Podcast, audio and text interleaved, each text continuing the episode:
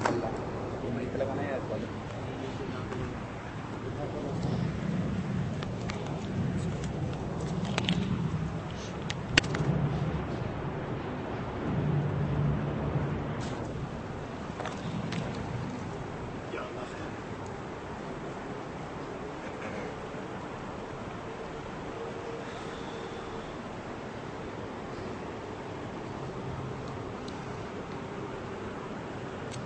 بس ایسی زبان نہیں پڑھنی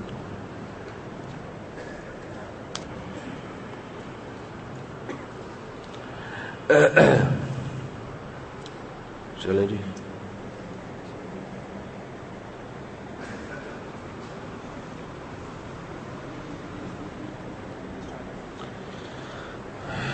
ایک منٹ یہ میں بند کر دوں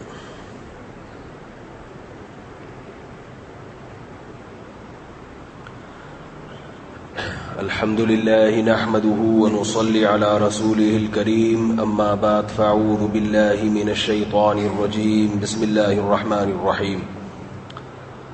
ضرب الله مثلا للذين آمنوا امرأة نوح وامرأة لوط. ضرب الله للذين كفروا امرأة نوح وامرأة لوط. كانتا تحت عبدين من عبادنا صالحين، فخانتاهما فلم يغنيا عنهما من الله شيئا. وکیل النار مع الداخلین۔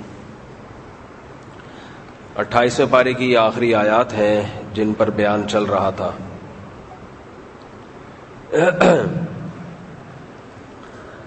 کہ اللہ تعالی کافروں کے لیے حضرت نوح علیہ السلام کی بیوی اور لوت علیہ السلام کی بیوی کی مثال دیتے ہیں۔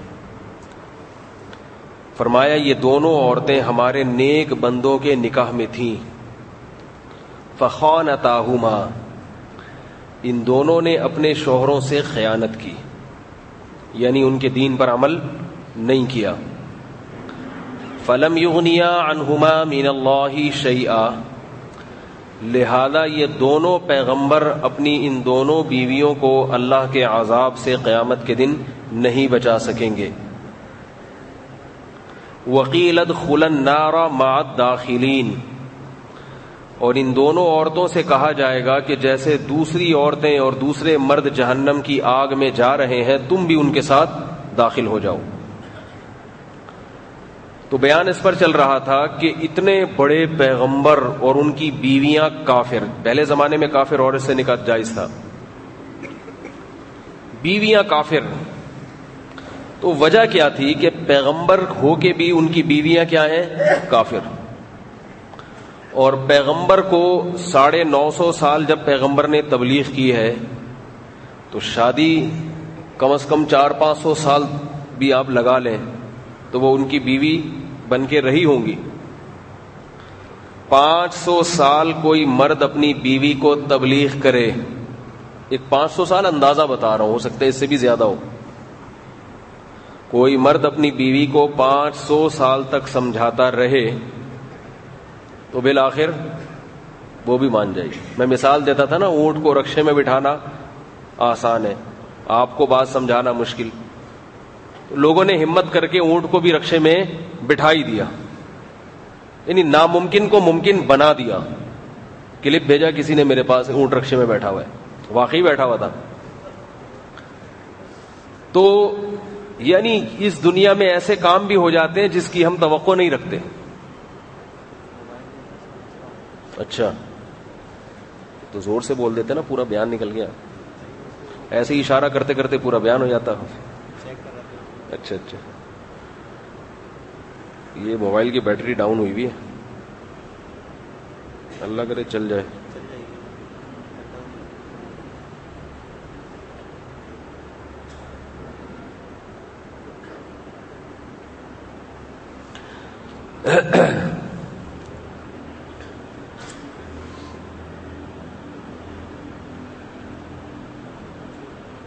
ہو گیا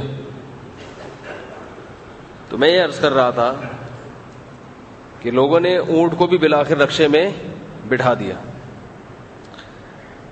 تو آپ سوچیں کہ کسی کی بیوی کتنی سخت مزاج کیوں نہ ہو۔ چار سال، پانچ سال، چھ سال، آٹھ سال، دس سال میں تو کچھ نہ کچھ سمجھے گی نا۔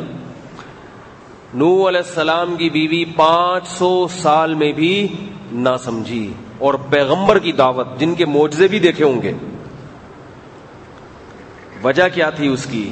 لوت علیہ السلاۃ والسلام کیسے بڑے پیغمبر حضرت ابراہیم علیہ السلام کے بانجے کتنا گہرا رشتہ اللہ کے خلیل اور ان کے ساتھ ہجرت کرنے والے، ان پر ایمان لانے والے۔ لیکن بیوی ان کی کافر کافر بیوی۔ اور قوم میں اس، برائی میں قوم کا ساتھ دے رہی ہے، جس برائی کا اس کی ذات کو فائدہ نہیں ہے۔ وہ قوم لڑکوں سے بدکاری کرتی تھی، یہ پیسے لے کے مردوں کو لڑکوں کا پتہ بتا دیتی تھی۔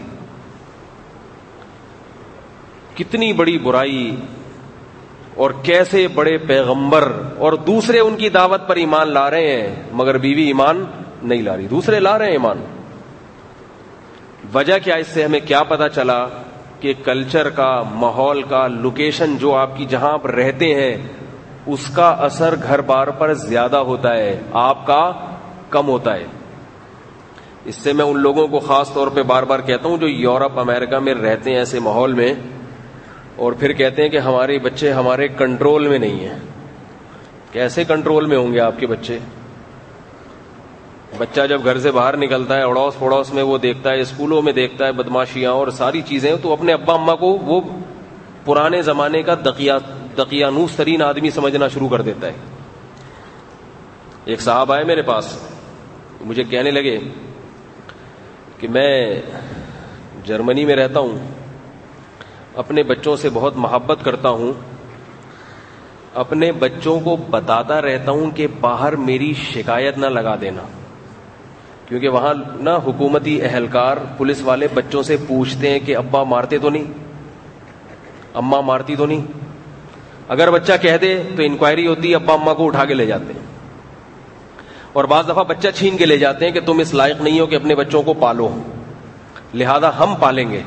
اور بعض دفعہ ایسے جوڑوں کے حوالے کر دیا جاتا ہے جو یورپین ہوتے ہیں یعنی ان کے حوالے کہ یہ یہ تم نہیں پال سکتے، یہ یہ پالیں گے۔ بعض دفعہ والدین اپنے بچوں سے محروم ہو جاتے ہیں اس چکر میں۔ تو اب بچوں کو بھی معلوم ہوتا ہے اس قانون کا، تو والدین بچوں کو سکھا کے رکھتے ہیں، بیٹا باہر نہیں بتانا کسی کو۔ سب کی بات نہیں ہوگی، بہت سے بچے پل بھی جاتے ہیں ماشاء اللہ بہت سے تو ایسے ہیں جو وہاں سے یہاں خراب تھے، وہاں جا کے نیک بن گئے۔ تو مقصد کسی سے بدگمان کرنا نہیں ہے کہ کوئی جرمنی میں رہ رہا ہے تو معذ اللہ خراب ہے۔ میں بار بار یہ بات بتاتا ہوں کہ کسی سے بدگمانی جائز نہیں ہے۔ میں عمومی ایک بات کر رہا ہوں۔ تو وہ جب مجھے یہ واقعہ سنا رہے تھے مجھے کہہ رہے تھے کہ بچوں پہ ہاتھ اٹھانا وہاں بڑا مشکل کام ہے چھوٹے بچوں پہ یا بڑے بچوں پہ جو بھی جتنے بھی ہیں۔ میں نے کہا آپ کا آپ کی تقریر سن کے میرا دل چاہ رہا ہے اپنے ایک ایک بچے کو پکڑ پکڑ کے بلا وجہ چترول لگاؤں۔ گا میں نے کہا دل چاہ رہا جا جا کے ٹھکائی لگاؤں بولے جا بتا کسی پولیس والے کو تیرے میں دم ہے تو بلا کے لا۔ صحیح ہے۔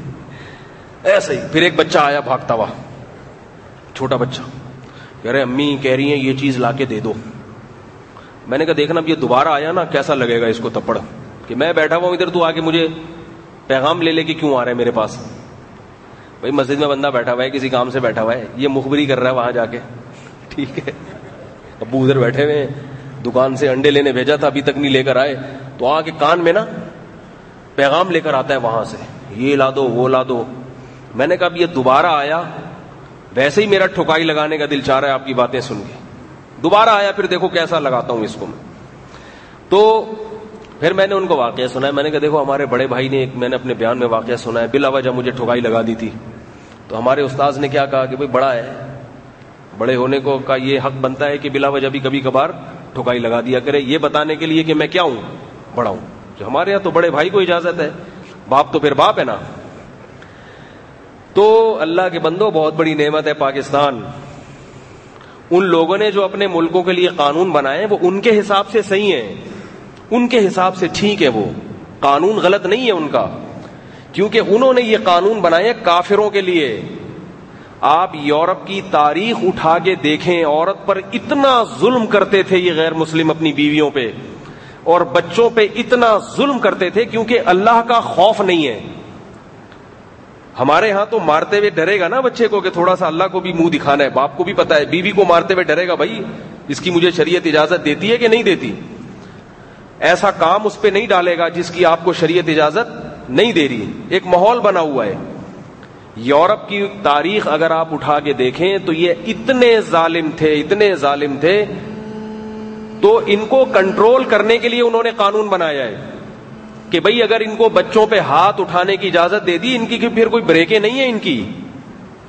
کتنا ماریں گے، کتنا پیٹیں گے، اور کس بات پہ ماریں گے یہ بھی پتا نہیں ہے۔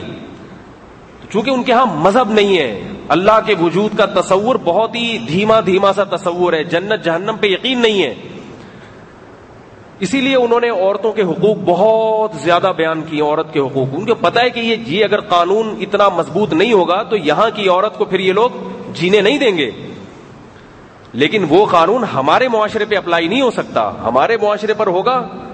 انہوں نے کیا کیا؟ بڑی برائی سے بڑی برائی ختم کرنے کے لیے چھوٹی برائی کو برداشت کیا انہوں نے۔ اب اگر ہم اس قانون کو فالو کریں گے تو ہمارے ہاں جو تھوڑی بہت خوبی ہے وہ ختم ہو کے برائی پیدا ہو جائے گی۔ بچے باپ کا احترام، باپ پالے گا ہی نہیں بچے کو۔ مجھے اگر پتا ہو کہ میں اپنے بچے پہ ہاتھ نہیں اٹھا سکتا تو آدمی کیوں کھلائے گا اس کو؟ بولے کہ میں ساری زندگی محنت کر کے صبح شام کی کمائی ان بچوں پہ خرچ کر دوں، ان کی تعلیم پہ۔ جب نہ انہوں نے بڑھاپے میں مجھے رکھنا ہے، بڑھاپے میں یہ اولڈ ہاؤس میں مجھے چھوڑ کے آ جائیں گے۔ اور زندگی میں حال یہ کہ میری ایک نہیں سنیں گے۔ میں ان کو ڈانٹ نہیں سکتا۔ میں اپنے امپلائی کو، میں باس ہوں تو ڈانٹ سکتا ہوں اپنے جو ماتحت ہیں۔ ان کو نہیں ڈانٹ سکتا۔ تو میرے کس کام کے ہیں یہ؟ تو اس سے خاندانی نظام تباہ و برباد ہو جائے گا۔ میں ایک آپ کو ایک عجیب بات بتاتا ہوں۔ بہت سے لوگ یہ اعتراض کرتے ہیں کہ اسلام نے مرد کو عورت پہ ہاتھ اٹھانے کی اجازت کیوں دی ہے؟ قرآن مجید میں ہے نا کہ بیوی اگر نافرمان ہے، بیوی اگر نافرمان ہے، تو اللہ نے قرآن میں تین اسٹیپ بیان کیے ہیں۔ ہننا ہننا ان کو محبت سے سمجھاؤ۔ سمجھاؤ تاکہ وہ تمہاری فرما برداری کرنا شروع کر دے۔ اگر اس سے نہیں باز آتی وہ جرو ہننا فل مزاج بستر الگ کر دو، روٹ جاؤ کچھ وقت کے لیے، ناراض ہو جاؤ۔ بات چیت بند، علیحدہ سوچ سے۔ تھوڑے دنوں میں وہ سیٹنگ پہ آ جائے گی۔ اگر اس کے دل میں محبت ہوگی۔ تیسرا درجہ اگر اس سے بھی باز نہیں آتی وزربو ہننا تو اس پہ ہاتھ اٹھا سکتے ہو۔ یہ قرآن کی آیت۔ شوہر کو اجازت ہے، ایسے تیسرے درجے میں جا کے اس پہ ہاتھ اٹھا سکتا ہے۔ یہاں انگریز بہت اعتراض کرتے ہیں، یہاں لبرل اور سیکولر طبقہ بھی بہت اعتراض کرتا ہے کہ یہ کیا مرد کو اجازت ہے کہ عورت پہ ہاتھ اٹھا لے۔ لیکن ہاتھ اٹھانے کی بھی حدیث میں پھر حدود و قیود بیان کیے کس طرح سے کتنا مار سکتا ہے اور اس کے جانوروں کی طرح نہ پیٹا جائے، چہرے پہ نہ مارا جائے، اس کی تفصیل ہے۔ خود نبی صلی اللہ علیہ وسلم نے پوری زندگی میں اپنی کسی زوجہ پہ ہاتھ نہیں اٹھایا، تو اپنی سیرت بتا دی کہ بھئی اصل تو یہ ہے، اصل یہ ہے کہ ہاتھ نہیں اٹھاؤ۔ پوری زندگی میں کبھی کسی زوجہ پہ ہاتھ نہیں اٹھایا، حالانکہ آپ کی نو تھی ایک آدمی کی ایک ہو نا، تو چلو اتفاق سے اچھی مل گئی اس کو۔ ٹھیک ہے نا؟ اس کے مزاج کی مل گئی۔ دو ہو، تین ہو، چار ہو، پھر تو کوئی نہ کوئی ایسی ملتی ہے جو آپ کے مزاج سے امہات المومنین تو ساری اچھی تھیں۔ اس میں تو کوئی شبہ نہیں ہے۔ لیکن اس بات کا تو امکان تھا نا کہ نبی کا کسی سے مزاج نہ ملتا ہو۔ تو نبی ان کو اپنے مزاج پہ لانے کے لیے لیکن نبی صلی اللہ علیہ وسلم کے اخلاق تھے کہ آپ نے کمپرومائز کیا۔ ٹھیک۔ بہت زیادہ ایک مرتبہ آپ صلی اللہ علیہ وسلم کو کسی بات پہ غصہ آیا، بہت پریشان ہوئے، تو قسم اٹھا لی کہ اللہ کی قسم ایک مہینہ کسی بیوی کے قریب نہیں آؤں گا میں۔ اپنے اوپر پابندی لگا دی اور ناراض ہو کے گھر سے چلے گئے۔ بہت زیادہ جب پریشان ہوئے کسی بات پہ۔ ایک مہینہ کے لیے انتیس دن ہوئے تو واپس آ گئے۔ حالانکہ مہینے کا لفظ جب بولا جاتا ہے تو اس سے عام طور پہ تیس دن کا تصور دماغ میں آتا ہے۔ جیسے ہی انتیس دن کے بعد واپس آئے ہیں، تو کسی نے پوچھا کہ یا رسول اللہ، آپ نے ایک مہینے کی قسم اٹھائی تھی۔ آپ نے فرمایا، مہینہ انتیس دن کا ہے یہ۔ چاند انتیس کا تھا۔ ٹھیک ہے۔ تو آپ صلی اللہ علیہ وسلم کی سیرت یہ۔ لیکن قرآن تو سب کے لیے آیا ہے نا۔ سب میں اتنا حوصلہ نہیں ہوتا جتنا پیغمبر میں ہے۔ سب میں اتنا نہیں ہوتا اور سب اتنا کمپرومائز کر نہیں سکتے جتنا پیغمبر نے کیا۔ نبی صلی اللہ علیہ وسلم تو بہت ساری چیزیں کہ بھائی چلو آخرت کی خاطر، ٹھیک ہے۔ لیکن سب میں ایسا نہیں ہوتا، تو اسلام تو دین فطرت ہے نا، ایسا قانون دے جائے گا جو قیامت تک چل سکے۔ بہت سے غیر مسلم یہ اعتراض کرتے ہیں کہ ہاتھ اٹھانے کی اجازت کیوں دی؟ یہ تو ظلم ہے عورت پر۔ یاد رکھو ایک تو بلا ضرورت ہاتھ اٹھانے کی اجازت نہیں ہے۔ جب وہ آپ کی بات نہیں مان رہی اور جائز مطالبہ ہے آپ کا، مطالبہ بھی ناجائز نہیں ہے، اس پہ نہیں آ رہی، اگر آپ کو ہاتھ اٹھانے کی اجازت نہیں دی جائے تو پھر مرد کے پاس طلاق کے آپشن کے علاوہ کوئی آپشن بچتا نہیں ہے۔ وہ کہے گا، جب میرے کام کی نہیں ہے، یہ میری مان کے نہیں چل رہی، تو پھر میں کیسے یعنی اس کو رکھوں؟ تو آپ نے ہاتھ اٹھانے سے تو روک دیا، مگر طلاق کا راستہ مرد کے لیے کھول دیا وہ نہیں رکھے گا اس کو۔ وہ کہے گا، میں نہیں رکھتا۔ اب عورت، ہاتھ اٹھانے میں عورت کا زیادہ نقصان ہے یا طلاق میں؟ طلاق کے بعد تو بےچاری پھر کہیں اور کسی سے نکاح کرے گی۔ پھر جو ہے وہ بچوں کا مسئلہ ہے اور درجنوں مسائل ہیں اس کے بعد۔ دوسری بات، ہاتھ اٹھانے میں جو وقتی نقصان ہے، نقصان تو ہے کہ بیوی جو ہے وہ باندھی نہیں ہوتی، لونڈی نہیں ہوتی۔ وہ تو آپ کا ایک شریک حیات ہے۔ تو ایک درجے کی اس میں توہین ہے کہ جو آپ کے پیرل تھی، آپ کے برابر کی تھی، آپ نے اس پہ ہاتھ اٹھایا۔ یہ تو اس میں نقصان کا پہلو ہے، جو نظر بھی آتا ہے، اسی وجہ سے شریعت میں اس کی ترغیب نہیں ہے۔ ترغیب نہیں ہے۔ لیکن اس کے پیچھے بہت سارے فائدے ہیں۔ فائدے یہ ہیں، ایک فائدہ تو یہ ہے کہ جب بھی کوئی آدمی کسی پہ ہاتھ اٹھاتا ہے کمزور پہ تو یہ مرد کی فطرت ہے کہ تھوڑی دیر کے بعد اس کو ترس لازمی آئے گا، کیونکہ وہ آدمی ہے، انسان ہے، مرد ہے۔ اس میں رجولیت ہے، کچھ نہ کچھ غیرت اس میں ہے۔ یہ فطرت ہے انسان کی۔ باپ جب بیٹے کی ٹھکائی لگاتا ہے، ہمیں یاد ہے، ہم جب چھوٹے بچے تھے، جب بھی ہمارے ابا نے ٹھکائی لگائی، آدھے گھنٹے بعد بلایا، پیار ویار کیا۔ بولا، وہ زیادہ ہو گئی۔ ٹھیک ہے۔ اس وقت تو غصے میں مار دیا تھا۔ بلا کے پیار ویار کیا اور پھر تھوڑا سے پیسے ویسے پکڑائے جاؤ، یہ کھا۔ یہ فطرت ہے آدمی۔ اسے احساس ہو جاتا ہے۔ اب جب مرد ایسا کرتا ہے، میں نے دیکھا ہے، اس وقت تو غصے میں اس نے کر دیا، لیکن بعد میں اس کو احساس، دو وجہ سے احساس ہوتا ہے۔ ایک تو یہ کہ میں نے جو سزا دینی تھی وہ دے دی ہے، ایک تو اس کی بڑھاس نکل جاتی ہے۔ اور دوسرا احساس یہ ہوتا ہے کہ مجھ سے زیادتی نہ ہو گئی ہو۔ میں نارمل انسانوں کی بات کر رہا ہوں جو پاگل بیوقوف ہے ان کے لیے قانون نہیں بنتے۔ بعض صبح شام کوٹتے پیٹتے رہتے ان کو احساس نہیں ہوتا۔ وہ تو پھر پاگل ہوتے ہیں نا۔ ان کے تو شریعت میں الگ اصول ہے کہ بے تحاشا مارتا ہے، بلا وجہ مارتا ہے، تو پھر شریعت اس کو اجازت دیتی ہے عورت کو کہ وہ اس سے طلاق مانگ سکتی ہے۔ اگر طلاق نہیں دیتا تو عدالت کے ذریعے بھی نکاح ختم کرا سکتی ہے۔ نارمل حالات میں، نارمل مرد کو یہ احساس ہوتا ہے۔ تو وہ کیا کرے گا؟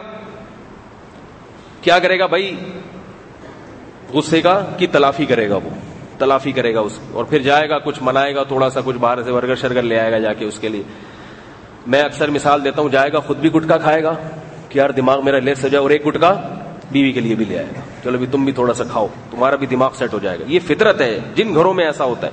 معاملہ وہاں بڑھتا ہے جہاں مرد نے کبھی ہاتھ اٹھایا اور عورت نے پھر اس کا بتنگڑ بنا دیا۔ فوراً موبائل پہ اپنے ابا کو فون گنا میرے میاں نے مجھے تھپڑ مارا۔ اب تب تھپڑ مارا تو سسر صاحب تھے پولیس میں۔ پوری موبائل لے کے پہنچ گئے۔ پھر معاملہ گٹکے پہ ختم نہیں ہوگا۔ اب آدمی کہے گا، پھر تو اپنے اب سسر صاحب آ گیا ان سے پھٹا اٹھایا، تو کیا ہے؟ یہ فلانا ڈمکانا وہ پھر آپ کو پتا ہے ہمارے معاشرے میں کیا ہوتا ہے۔ تو اگر وہ اس وقت تھوڑا سا صبر کر لے، بھائی ٹھیک ہے۔ میرے پاس جب کوئی ایسا کیس آتا ہے نا، لڑائی جھگڑا ہوا ہے، میاں بیوی کے ایک دوسرے کو سلاواتیں سنا رہے ہیں، یہ ایسا تو وہ ایسا۔ میں کہتا ہوں، ایک گھنٹے تک ٹھیک ٹھاک طریقے سے سناؤ، ایک گھنٹے کے بعد مجھے کال کرنا۔ مجھے پتا ایک گھنٹے میں ٹھنڈے ہو جائیں گے یہ۔ غصہ ایسی چیز نہیں ہے جو چوبیس گھنٹے آدمی پڑپڑاتا رہے۔ چوبیس گھنٹے اگر کوئی پڑپڑائے گا تو برین ہیمریج سے مر جائے گا وہ۔ تو ویسے ہی لڑائی جھگڑا ختم۔ ٹھیک ہے نا؟ پھر تو سلو کی ضرورت ہی نہیں رہے گی۔ اللہ نے ایسا بنایا ہے کہ جتنا مرضی غصہ آئے آپ کو، تھوڑی دیر کے بعد لازمی ختم ہوتا ہے، ورنہ مر جاؤ گے آپ۔ اور جب ختم ہوتا ہے تو پھر انداز الگ ہوتا ہے۔ پھر آپ کال کرو گے تو پھر یہ پہلے جیسے سلاواتیں سنا رہے تھے وہ نہیں سناؤ گے پھر آپ کہو گے، بھائی وہ ایسا ہے کہ آئندہ ایسا نہ ہو، تو بڑے طریقے سے تمیز سے بات کرو گے تو ایک فائدہ تو یہ ہوتا ہے کہ یہ ایسی چیز نہیں ہے جو کنٹینیو چلے اور اس سے نفرتیں بڑھیں۔ مرد کو احساس ہو جاتا ہے، وہ منا لیتا ہے۔ لیکن اس کا فائدہ کیا ہوتا ہے کہ جب منانے کے بعد عورت کو وہ ڈر تھوڑا سا لاشوری طور پر اس کے دل میں بیٹھ جاتا ہے کہ بھائی یہ اس کا یہ ڈیزائن بھی ہے. ٹھیک ہے نا؟ تھوڑی سی ڈرتی ہے وہ. اور یاد رکھو، ڈرے، جس کا روب نہیں ہے نا، ڈر نہیں ہے. ڈرے بغیر کوئی بھی سیدھے راستے پہ چلتا ہی نہیں ہے. اگر کوئی خاتون کہیں کہ نہیں، ہم اتنے نیک ہیں، ہمارے دل میں شوہر کا روب نہیں بھی ہوگا، پھر بھی ہم سیدھے راستے پہ چلیں گے، تو پوری دنیا میں پانچ، چھ خواتین اس قسم کی ہوں گی.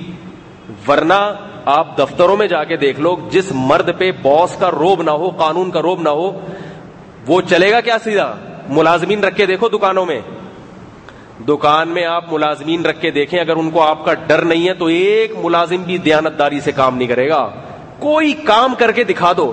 یہ جو لوگ اتنا کہتے ہیں کہ ڈنڈے سے قانون نہیں ہوتا، تو پوری دنیا کے ہر ملک میں پولیس کیوں ہوتی ہے پھر؟ سب لوگ کہتے ہیں نا، یورپ، امریکہ والے بھی کہتے ہیں، نہیں، اصل تو اخلاق ہے اخلاق سے مناؤ اخلاق سے سمجھاؤ۔ تو بھائی، پولیس کا نظام کیوں بنایا ہوا ہے پھر آپ نے؟ پولیس کیوں ہے آپ کے پاس؟ ختم کر دو نا پولیس کو۔ اخلاق سے تقریر کرو چوری کے خلاف، کوئی بھی چوری نہیں کرے گا۔ سب کو پتا ہے کہ پولیس کے بغیر کوئی بھی اللہ ماشاء اللہ چند لوگ جو متقی پرہیزگار ہوتے ہیں، وہ مارکیٹ میں بہت ہی تھوڑے سے ہوتے ہیں۔ ہر مارکیٹ میں آپ کو دو چار متقی ملیں گے، باقی سب ٹوپیاں، ایک ہر آدمی ٹوپیاں لے کے بیٹھا ہوا ہے، میں تجھے ٹوپی کراؤں، اور وہ کہتے تو مجھے ٹوپی کرا۔ سب سے بہترین کاروبار پوری دنیا کا کیا ہے؟ ٹوپیوں کا بزنس ہے۔ جو لوگ نماز میں ٹوپی نہیں پہنتے، وہ بھی بزنس ٹوپیوں کا بہرحال وہ بھی کرتے ہیں۔ اہل حدیث میں ایک فرقہ ایسا ہے جو نماز میں ٹوپی نہیں پہنتا، ٹھیک ہے نا؟ تو دنیا میں ایسے لوگ ہیں جو ٹوپی نہیں پہنتے۔ مگر ٹوپی کرانے میں چاہے ٹوپی پہننے والا ہو یا نہ پہننے والا ہو، اس میں سب برابر ہوتے ہیں۔ سب ٹوپی کراتے ہیں، کاروباری لوگ بھی بزنس مین بھی، سب لوگ۔ تو اب اگر کسی کو بھی قانون کو فالو کروانا ہے، تو اس کے پیچھے اگر سزا کا عنصر ختم کر دیا جائے، تو قانون کوئی بھی نہیں چل سکتا۔ تو شریعت نے ترغیب تو دی کہ عورت پہ ہاتھ مت اٹھاؤ۔ مگر آپ گھر کے سربراہ ہیں اور آپ سمجھتے ہیں کہ میرے گھر کا نظام درہم برہم ہو رہا ہے، برہم ہو رہا ہے، خراب ہو رہا ہے نظام۔ اور بیوی کو محبت سے سمجھا رہا ہوں، معاملہ کنٹرول میں نہیں آ رہا۔ تو پھر شریعت نے آپ کو اجازت دی ہے کہ آپ اس پہ ہاتھ اٹھا سکتے ہیں تاکہ آپ کا روپ بیٹھے اس کے اوپر اور آئندہ وہ تھوڑا ڈر سے آپ کی بات ماننا شروع کرے۔ کیونکہ گھر کے سربراہ ہیں آپ۔ اور کمپنی کا کوئی مینیجر ہو، سربراہ ہو، اس کو بھی اجازت ہوتی ہے۔ ہاں وہ مار نہیں سکتا، وہ آپ کو ملازمت سے نکال سکتا ہے۔ یہ اس بات کا ڈر ہوتا ہے۔ وہ آپ کی تنخواہ کم کر سکتا ہے۔ اب شریعت یہ کہہ دیتی کہ بیوی نافرمان ہے، تو اس کا نان نفقہ کم کر دو۔ یہ اجازت نہیں دی شریعت نے۔ شریعت نے کہا، بیوی جیسی مرضی نافرمان ہو، جب تک وہ آپ کی ہے، انڈے پراٹھے آپ کو کھلانے پڑیں گے، پورا خرچہ اٹھانا پڑے گا۔ اس کی اجازت نہیں دی شریعت نے۔ اور اس کو جاب سے ہی نکال دیں یعنی طلاق دے دیں، اس کو بھی شریعت نے پسند نہیں کیا۔ ملازمت سے تو نکال دیں تو کوئی اتنا نقصان نہیں ہے، لیکن نکاح سے نکالنے کو شریعت پسند نہیں کرتی۔ پسند نہیں کرتی، اس کے نقصانات زیادہ ہیں۔ اس لیے شریعت نے اجازت دے دی، بھائی اس کے علاوہ کوئی آپشن نہیں ہے۔ اور اس میں ایک بہت بڑی حکمت کیا ہے۔ ایک اس پر سوال پیدا ہوگا کہ جیسے عورت پابند ہوتی ہے شوہر کی اور بہت ساری ذمہ داریاں عورت پر ہوتی ہیں، تو مرد پہ بھی تو بہت سی ذمہ داریاں ہوتی ہیں۔ نہیں آ رہی بات سمجھ میں۔ تو اگر وہ مرد اپنی ذمہ داریاں پوری نہیں کر رہا، تو پھر عورت کو بھی اجازت ہونی چاہیے کہ میاں پہ ہاتھ اٹھائے۔ یعنی یہ تو یک طرفہ قانون ہو گیا نا۔ آپ لوگ کی سمجھ میں نہیں آ رہا تو وہ بیوی کی سمجھ میں کہاں آئے گا جو آپ کی بیویاں گھروں میں بیٹھی ہوئی ہیں؟ سوال تو سمجھو اچھی طرح سے۔ یہ بہت اعتراض کرتے ہیں غیر مسلم۔ ابھی کچھ دن پہلے کوئی غیر مسلم خاتون آئی، چار گھنٹے انہوں نے مجھ سے سوالات کیے۔ وہ بالکل سیکولر تھیں۔ یعنی اللہ کے وجود ہی کی منکر تھی وہ۔ تو وہ عجیب چار گھنٹے اس نے عجیب عجیب سوالات کیے۔ تو میں جواب دیتا رہا دیتا رہا دیتا رہا دیتا رہا، وہ جو اس کو لایا تھا نا، ہمارا شاگرد تھا، اس کو ہر ابھی سن نہ لے گا ہی بیان ہو لیکن آپ جانتے نہیں ہیں، غیبت نہیں ہے، سن لے گا تو مجھے پتا ہے، غصہ نہیں آئے گا، کوئی اپنا ہی اپنا ہی آدمی ہے۔ اس کو ہر آدھے گھنٹے بعد پیشاب آ رہا تھا پتہ نہیں کیا پی کے آیا ہوا تھا وہ۔ پھر جناب جب چار گھنٹے مکا وہ خاتون تو جانے کا نام لی لے رہی، اس کو اور سوالات سوالات پہ سوالات میں جواب دیتا رہا، جواب دیتا ہوں اسلام پہ بہت سارے سوالات کیے اس میں تو میں جواب دے رہا ہوں، وہ انگلش میں اس کا ترجمہ بھی کر رہا تھا، وہ شاگرد، اردو میں میں اس کو اردو میں تو پھر وہ انگلش ایسے چل رہا تھا حساب تو اب وہ ہر تھوڑی بار پیشاب آ رہا ہے اس کو۔ صحیح ہے پھر کہتے ہیں پیشاب آ رہا ہے، میں نے کہا آپ دونوں یہاں سے پتلی گلی سے نکلو۔ ٹھیک ہے۔ کل آنا دوبارہ۔ خیر، وہ شاگرد تھا اپنا چلا گیا، پھر اگلے دن آیا، پھر کافی لمبی بحث ہوئی، لیکن وہ پھر پیشاب نہیں آیا اس کو الحمد اللہ کا شکر ہے، تین گھنٹے شرافت کے ساتھ وہ بیٹھا رہا تو تو یہ اعتراض بہت زیادہ ہوتا ہے کہ مرد کو کیوں اجازت ہے کہ عورت پہ ہاتھ اٹھا لے؟ اور عورت، اگر آپ سمجھتے ہیں کہ یہ جب تک مرد کو یہ اتارٹی نہیں دی جائے گی، بہت سارے گھر تو کامیابی سے چل لیں گے، لیکن بعض جگہوں پہ اس کی ضرورت پڑے گی۔ سب گھروں میں ضروری نہیں ہے۔ بہت سی خواتین نیک ہوتی ہیں، پرہیزگار ہوتی ہیں، چل رہی ہوتی ہیں اور کچھ مرد کمپرومائز کرنے والا ہوتا ہے۔ کوئی کہتا ہے چلو جانے دو، پورا سیدھا تو کوئی بھی دنیا میں نہیں ہوتا۔ تو اب سوال یہ پیدا ہوتا ہے کہ پھر مرد کے بھی تو ذمہ داریاں ہیں نا۔ بھائی، مرد کی بھی تو ذمہ داریاں ہیں۔ تو وہ اگر پوری نہیں کر رہا تو اس پہ بھی تو عورت کو اجازت ہونی چاہیے کہ وہ بھی اپنا روپ جمائے اور اس پر ہاتھ اٹھائے۔ مرد کو اجازت ہے، عورت کو اجازت کیوں نہیں ہے؟ عورت کو اس لیے اجازت نہیں ہے کہ اسلام ہے دین فطرت۔ اگر آپ عورت کو اجازت دیں گے اور عورت اپنے میاں پہ ہاتھ اٹھائے گی، دنیا کا کوئی قانون ایسا نہیں ہے کہ وہ مرد کے جذبات پہ کنٹرول کر لے اور مرد کو مار کھانے کی اجازت دے دے اور کہے کہ تم کھاتے رہو آرام سے۔ کیونکہ اللہ نے اس کو مرد بنایا ہے، مرد آدمی بنایا ہے۔ آپ اس کی فطرت تبدیل نہیں کر سکتے۔ وہ عورت سے پٹ نہیں سکتا، یہ اس کی نیچر کے خلاف ہے۔ وہ فوراً چھوڑ دے گا اس کو۔ یہ جو مساوات کے قائل ہے نا کہ مرد اور عورت مساوی ہیں، تو وہی سوال پیدا ہوتا ہے، اگر مساوی ہیں دونوں، تو مرد بہادر کیوں ہے زیادہ پھر؟ اللہ نے مرد کو زیادہ بہادر بنایا عورت کی نسبت خواتین چھپکلیاں چوہوں سے ڈرتی ہیں، مرد نہیں ڈرتا۔ تو یہ کیسی بات ہے کہ جو چھپکلی سے ڈرتی ہے، اس سے پٹ جائے وہ مخلوق جو شیر سے بھی نہیں ڈرتا۔ یعنی چھپکلی سے ڈرنے والی، چوہے سے ڈرنے والی ایسے آدمی کو پٹ رہی ہے جو جنگوں میں، میدان جنگ میں لڑتا ہے۔ وہ کہے گا، میں انڈیا سے نہیں پٹا، میں گھر میں آ کے بیوی سے پٹ رہا ہوں۔ ٹھیک ہے۔ میں انڈیا کے سامنے لڑتا ہوا یا اسلام دشمن ملکوں کے سامنے لڑتا ہوا گول بارود میں، جیسے فوجی جو ہوتے ہیں، وہ تو جاتے ہیں، لڑتے ہیں۔ زیادہ تر فوج میں مردوں کو بھرتی کیا جاتا ہے۔ یورپ، امریکہ، کینیڈا، یہ لوگ خواتین کے حقوق کے بہت قائل تو ہیں، مگر ان میں بھی آرمی میں زیادہ تر مردی ہوتے ہیں، خواتین بہت تھوڑی ہوتی ہیں۔ اگر کوئی کہنا ان میں خواتین بھی آرمی میں ہوتی ہیں، ان کا ریشو بہت کم ہوتا ہے۔ فائٹر جتنے بھی ہوتے ہیں، کمانڈو جتنے بھی ہوتے ہیں، ننانوے فیصد مرد ہی ہوتے ہیں۔ ان کو پتا ہے یہ لڑ سکتا ہے، وہ وہ اس کو ٹریننگ دینا مشکل ہے۔ تو جو آدمی میدان کے لیے اللہ نے بنایا ہو اس کو گھڑ سواری کے لیے بنایا ہو، جنگوں میں لڑنے کے لیے بنایا ہو، وہ گھر میں پٹے گا۔ اس لیے کہ تاکہ پٹ پٹا کے وہ بیوی کا روب دل میں بیٹھا ہے، تو روب نہیں بیٹھے گا۔ اگر بیٹھ گیا، تو ایسی بیوی خود اس کی بیوی خود جان چھوڑائے گی اس سے۔ بولے کہ تو آدمی ہے، پجامہ ہے، تو کیا ہے؟ تو اس لیے یہ غیر فطری حکم ہے، غیر فطری۔ یہ نیچر کے خلاف ہے۔ اس وجہ سے شریعت نے عورت کو اس کی اجازت نہیں دی ہے کہ وہ اپنے میاں پہ ہاتھ اٹھائے۔ اس کی اجازت نہیں دی ہے۔ بلکہ اس کے دوسرا طریقہ رکھا ہے۔ کیونکہ ایسا طریقہ اسلام کبھی بھی نہیں نہیں دے سکتا جو فطرت کے لحاظ سے قابل قبول نہ ہو اور معاشرے میں اس سے بجائے بننے کے اور فساد پیدا ہو جائے۔ اس لیے شریعت نے اس کا الگ راستہ رکھا ہے کہ اگر شوہر ظلم کر رہا ہے عورت پر، تو عورت دونوں طرف کے خاندانوں کے افراد کو بلا کے، بٹھا کے، پھر ان کو سمجھانے کی کوشش کریں، دونوں خاندان، بھائی تو کیا کر رہا ہے تو؟ تجھے اس لیے تھوڑی دی تھی کہ تو سٹے لگایا کرے گا، باہر بیٹھ کے۔ ٹھیک ہے نا؟ تو ساری ساری رات گٹر کے ڈکن پہ بیٹھا رہے گا، بیوی کو وقت ہی نہیں دے گا۔ اور اس سے تھوڑی تجھے ہم نے اپنی بیٹی یا اپنی بہن دی تھی کہ بھائی تو اس کو اس سے جاب کروائے گا، خود یہاں پڑے ہو کر کھائے گا آرام سے۔ تو یہ تھوڑی ہم نے، یہ تھوڑی تھا۔ تمیز سے بات ہی نہیں کرتا ہے، تو جب بھی آتا ہے گالیاں دینا شروع کر دیتا ہے۔ یہ کوئی طریقہ تھوڑی اس طرح سے اس کو سمجھایا جائے۔ قرآن کہتا ہے، اگر اصلاح کرنا چاہے گا وہ آدمی، اپنا گھر بسانا چاہے گا تو اللہ جوڑ پیدا کر دیں گے۔ اور وہ آدمی ہی نکھٹو ہے۔ صحیح ہے نا؟ وہ چاہتا ہی نہیں ہے۔ بعض لوگ چاہتے ہی نہیں ہے تو پھر اس کا شریعت نے حکم یہ دیا کہ عورت اس سے طلاق لے۔ عورت اس سے کیا کرے؟ مرد بدل دے، اس کے ساتھ نہیں رہے۔ کیونکہ مار کٹائی کے ذریعے بات سمجھ میں مار کٹائی جب ہو، جب طلاق دلوانی ہو۔ کیونکہ جب رشتہ ہی ختم کرنا ہے، پھر مار کٹائی ہو۔ ویسے مار کٹائی ہو تو نفرت، وہ جیسے سالہ اپنے بہنوئی کو جا کے پیٹ دے، تو بہنوئی غصہ کس پہ اتارے گا؟ اسی کی بہن پہ اتارے گا جا کے۔ میں جب نیو کراچی میں گیا، وہاں میں امامت کے طور پہ لگا، تو وہاں تھے گجراتی لوگ۔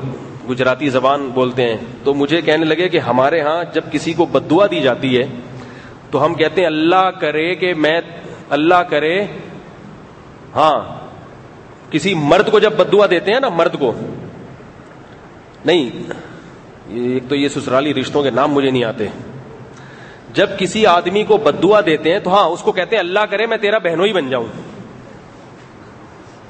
کیونکہ جب بہنوئی بن گیا نا، اب وہ سالہ ساری زندگی ڈرتا رہے گا، یار اس سے بنا کے رکھو۔ ادھر تو یہ بڑا گھننا بن کے، بکری بن کے بیٹھا رہے گا۔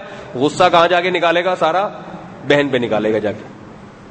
تو وہ ایسی عجیب ٹیکنیکل قسم کی بدوا بھائی، پہلی دفعہ سنی ہم عجیب ٹیکنیکل تو ایسے ایسے بھی لوگ دنیا میں پائے جاتے ہیں۔ حالانکہ نبی صلی اللہ علیہ وسلم نے کیا فرمایا؟ سب سے زیادہ قابل احترام وہ ہے ابوداؤد کی حدیث ہے، جس کی بہن یا بیٹی تمہارے نکاح میں ہے۔ اور یہ اس کو کیا بنا کے دے رہے ہیں؟ گالی۔ یہ یاد رکھو، یہ جو سالے کا لفظ ہے نا، یہ ہندوؤں سے آیا ہے۔ ان کے ہاں سالہ ایک بہت برا لفظ ہے، جبکہ شریعت میں جو بیوی کا بھائی اور بیوی کے والد کا رشتہ، وہ بہت ہی مکرم اور معزز رشتہ ہے۔ اس لیے اس کو برادر نسبتی کہا کرو۔ کتنا اچھا لفظ ہے اردو میں جو اصل لفظ ہے۔ برادر نسبتی نسبتی بھائی بردر ان لا انگلش میں کہتے ہیں۔ اس کا بالکل ترجمہ ہے یہ۔ بردر ان لا یعنی قانونی بھائی۔ یا یہ کہ نسبتی بھائی، تو یہ لفظ اچھا ہے، یہ کہا کرو۔ سالی کو سالی نہ کہا کرو۔ ہے بھائی؟ پھر کیا کہا کرو؟ سسٹر ان لا کہہ دو، یہ بھی اچھا ہے۔ سالی کا لفظ کہنا سالا کہیں کا گالی جب دینی ہو تو کیا بولتے ہیں؟ اب سالے تیرے کو میں دیکھ لوں گا۔ تو یہ اچھا لفظ نہیں ہے، برادری نسبتی۔ تو تو پہلا فائدہ کیا ہوا؟ کہ بھائی روپ بیٹھا اور مرد پہ نہیں ہو سکتا، عورت اگر مرد پہ ہاتھ اٹھائے گی تو وہ قوم کو کیا منہ دکھائے گا جا کے؟ لوگ بولے میں تو بیوی سے تو پٹتا ہے ہمارے سامنے آ کے باتیں کرتا ہے۔ ٹھیک ہے۔ اس لیے شریعت نہیں یہ نیچر کے خلاف ہے، اس کی اجازت نہیں دی ہے۔ اور ایک تیسرا فائدہ جو مرد کو اللہ نے ہاتھ اٹھانے کی اجازت دی، وہ سب سے بڑا فائدہ ہے۔ اس لیے کہ انسان کو جس چیز کے بارے میں پتا ہونا کہ بوقت ضرورت میں اس پہ ہاتھ بھی اٹھا سکتا ہوں، اس میں انسان کو اپنائیت کا احساس ہوتا ہے کہ یہ میری ہے، میری۔ جیسے میں کہہ رہا ہوں نا، ہم لوگ اپنے بچوں سے بڑی محبت کرتے ہیں، پالتے ہیں، خرچ کرتے ہیں۔ بوقت ضرورت دو چار لگا دیتے ہیں میں پتا کہیں نہیں بھاگے گا۔ ٹھیک ہے نا، غصے میں لگا بھی دیا، بھاگے گا کہیں نہیں۔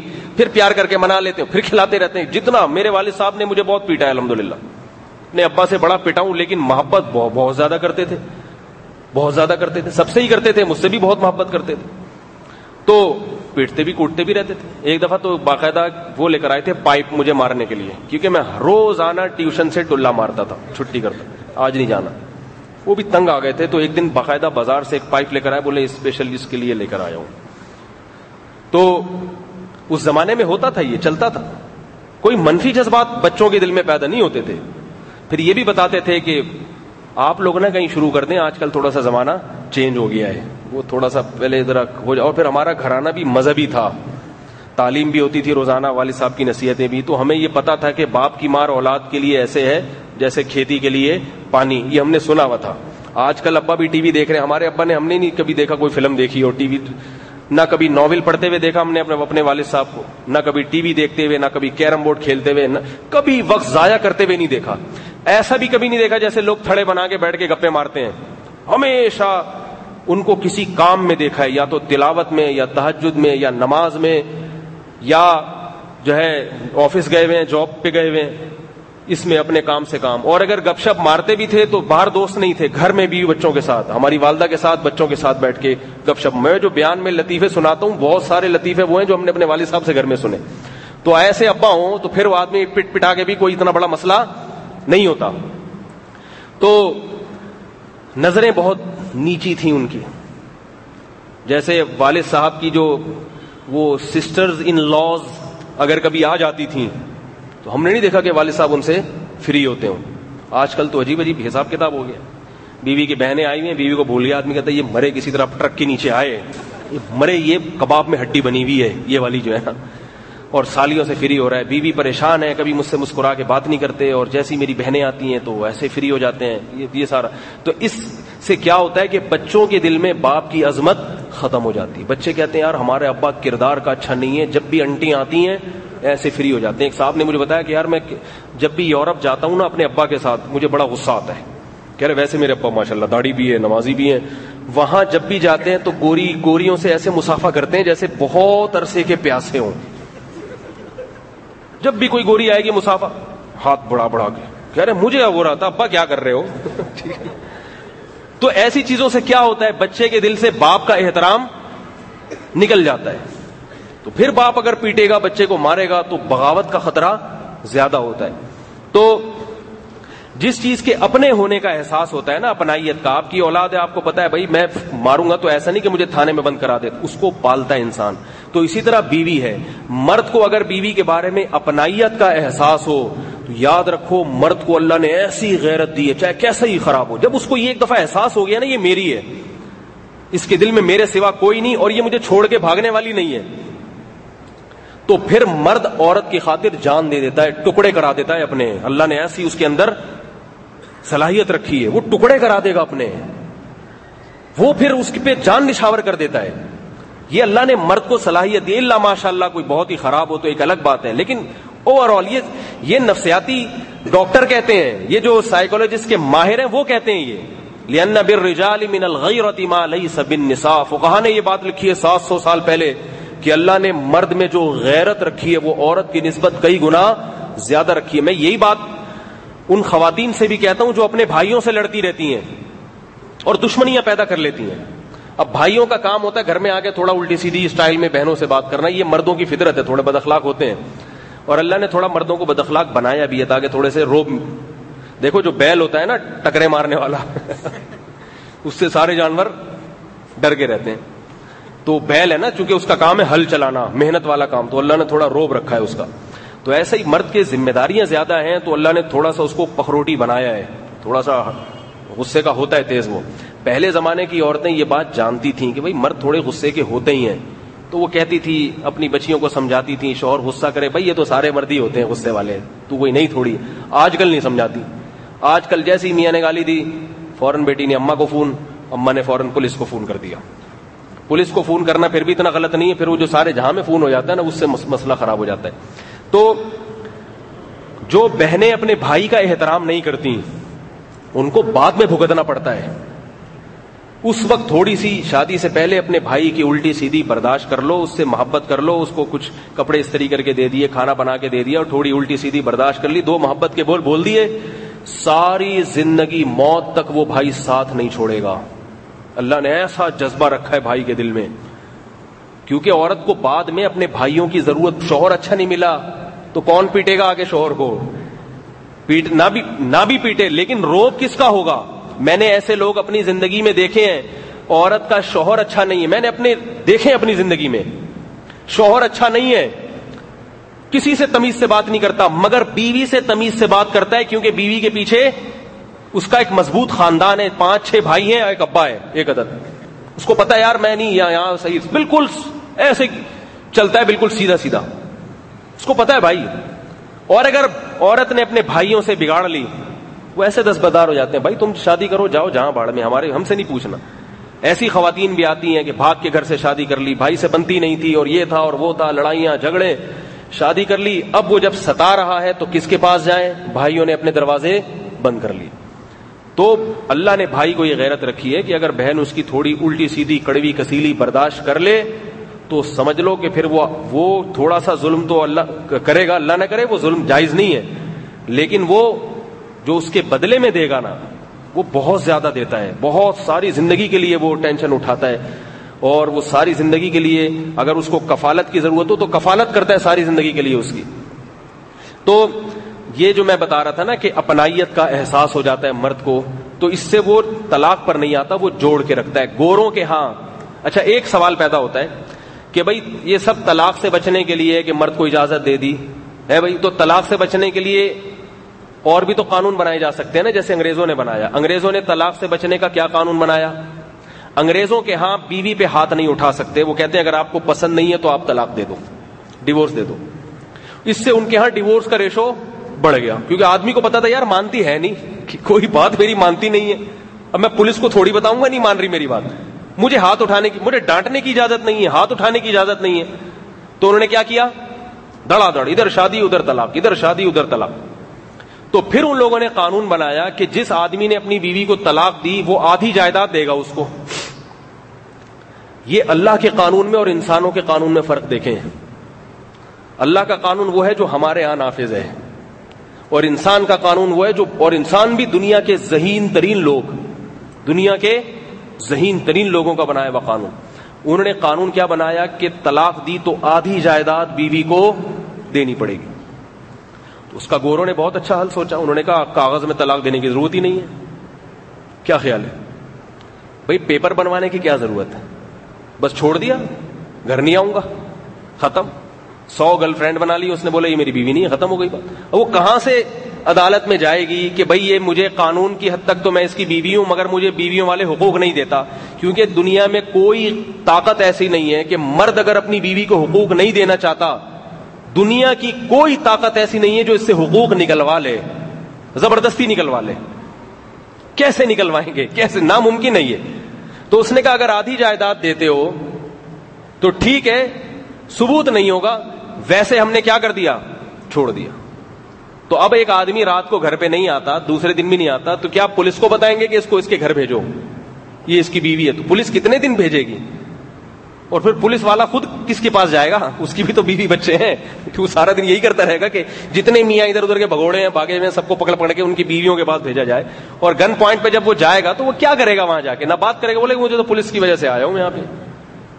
میں تم سے تو محبت، حقوق ایک ایسی چیز ہے کہ جب تک آپ کو اپنائیت کا احساس نہیں ہوتا، دنیا کا کوئی قانون آپ سے وہ حقوق نکلوا نہیں سکتا۔ کوئی قانون آپ سے نہیں نکلا۔ تو اسلام مرد کی فطرت کو جانتا ہے۔ اسلام نے کہا، عورت کو مرد کے کنٹرول میں دے دو، بولے یہ تمہاری ہے۔ جب تک تم طلاق نہیں دو گے، یہ کہیں شادی نہیں کر سکتی۔ اور بوقت ضرورت تم اس سے اپنی اطاعت کروا سکتے ہو اور اس کے لیے بوقت ضرورت ہاتھ بھی اٹھا سکتے ہو۔ یہ وہ بنیادی فلسفہ ہے جس کی وجہ سے مسلمانوں کا خاندانی نظام بچا ہوا ہے۔ اور طلاق دیکھو، اسلام میں کتنی آسان ہے۔ غیر مسلم نے مجھ پہ یہ بھی اعتراض کیا کہ اسلام نے طلاق کو اتنا آسان کیوں بنایا؟ ہندو نے اعتراض کیا یہ۔ اتنا آسان کیوں بنایا؟ گوروں کے ہاں طلاق کا بڑا لمبا پروسیس ہے۔ عدالت جاؤ، یہ کرو، وہ کرو یونین کونسل وغیرہ وغیرہ، ساری چیزیں ہوتی اور اسلام نے کیا؟ زبان سے تین دفعہ نکالی فینش دوبارہ شادی بھی نہیں کر سکتے۔ ایک ہندو نے اعتراض کیا یہ۔ تو میرے پاس اس وقت زیادہ ٹائم نہیں تھا، میں نے لمبے چوڑے جواب نہیں دیے۔ میں نے کہا اس کا آسان جواب یہ کہ اسلام میں اتنی آسان ہے طلاق اور غیر مسلموں کے ہاں اتنی مشکل ہے۔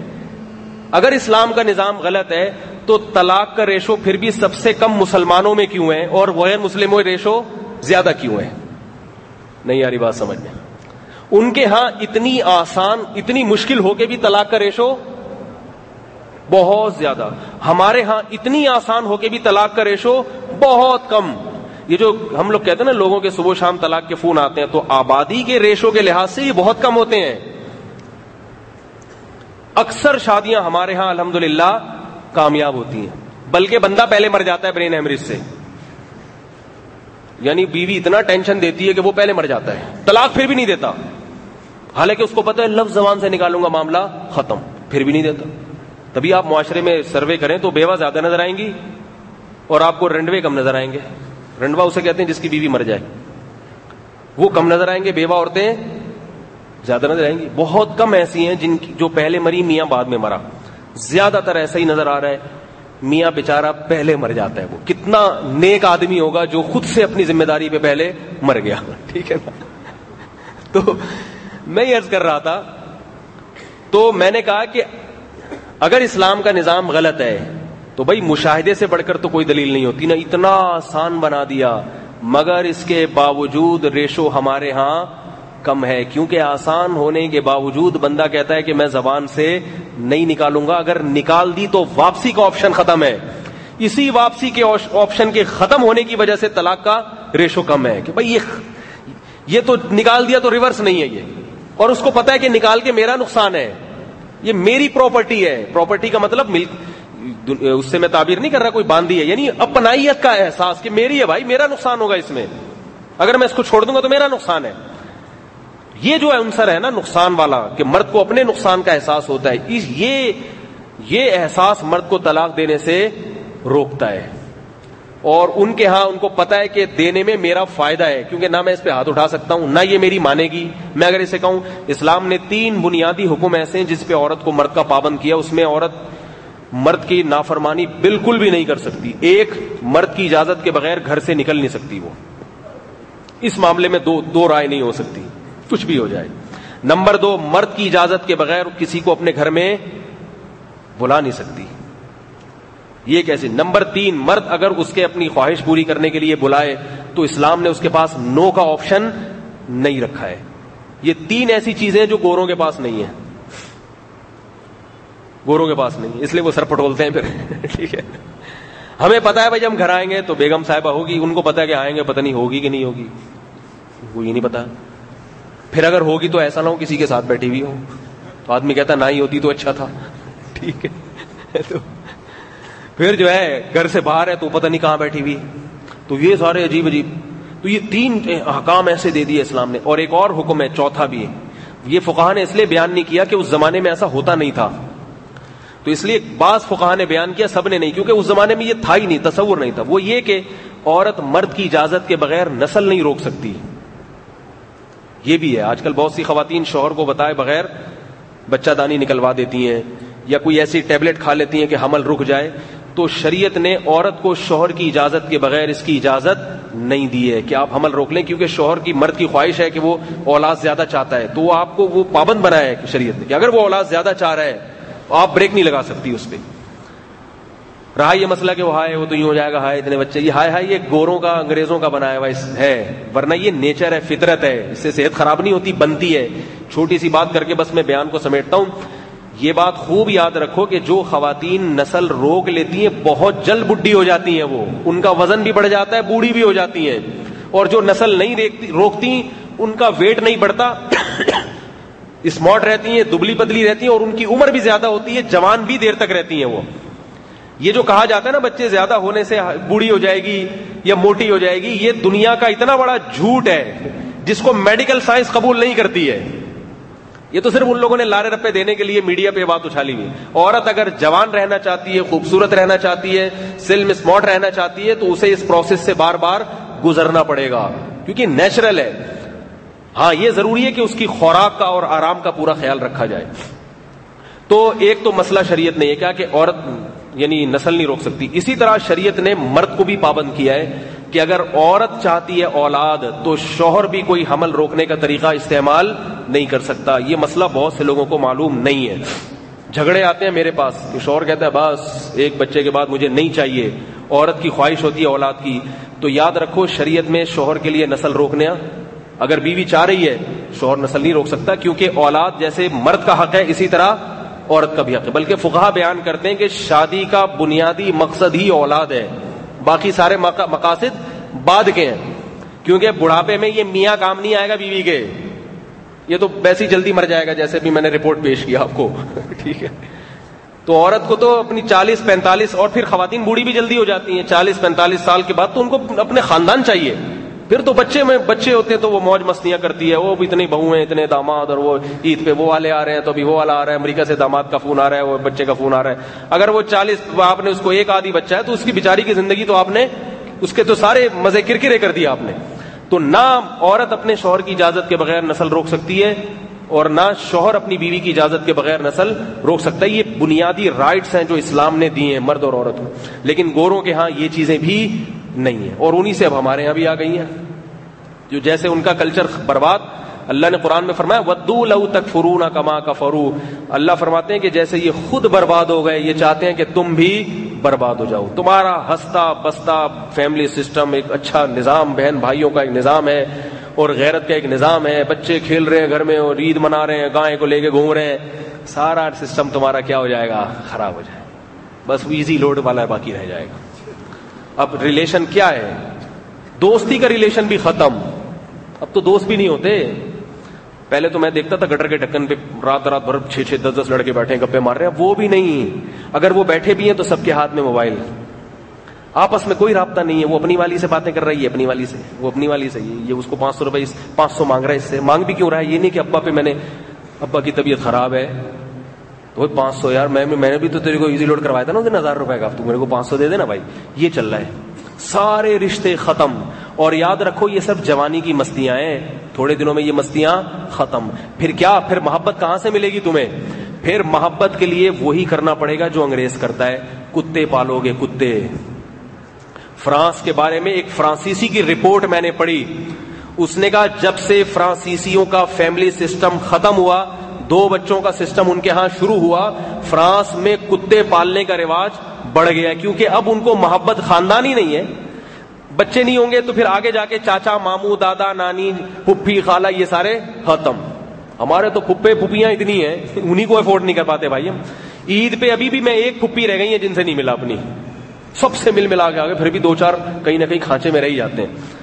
تو ایک انگریز آیا، ہمارے مولوی صاحب تھے، مسجد کے امام تھے، ان کے گاؤں میں آیا۔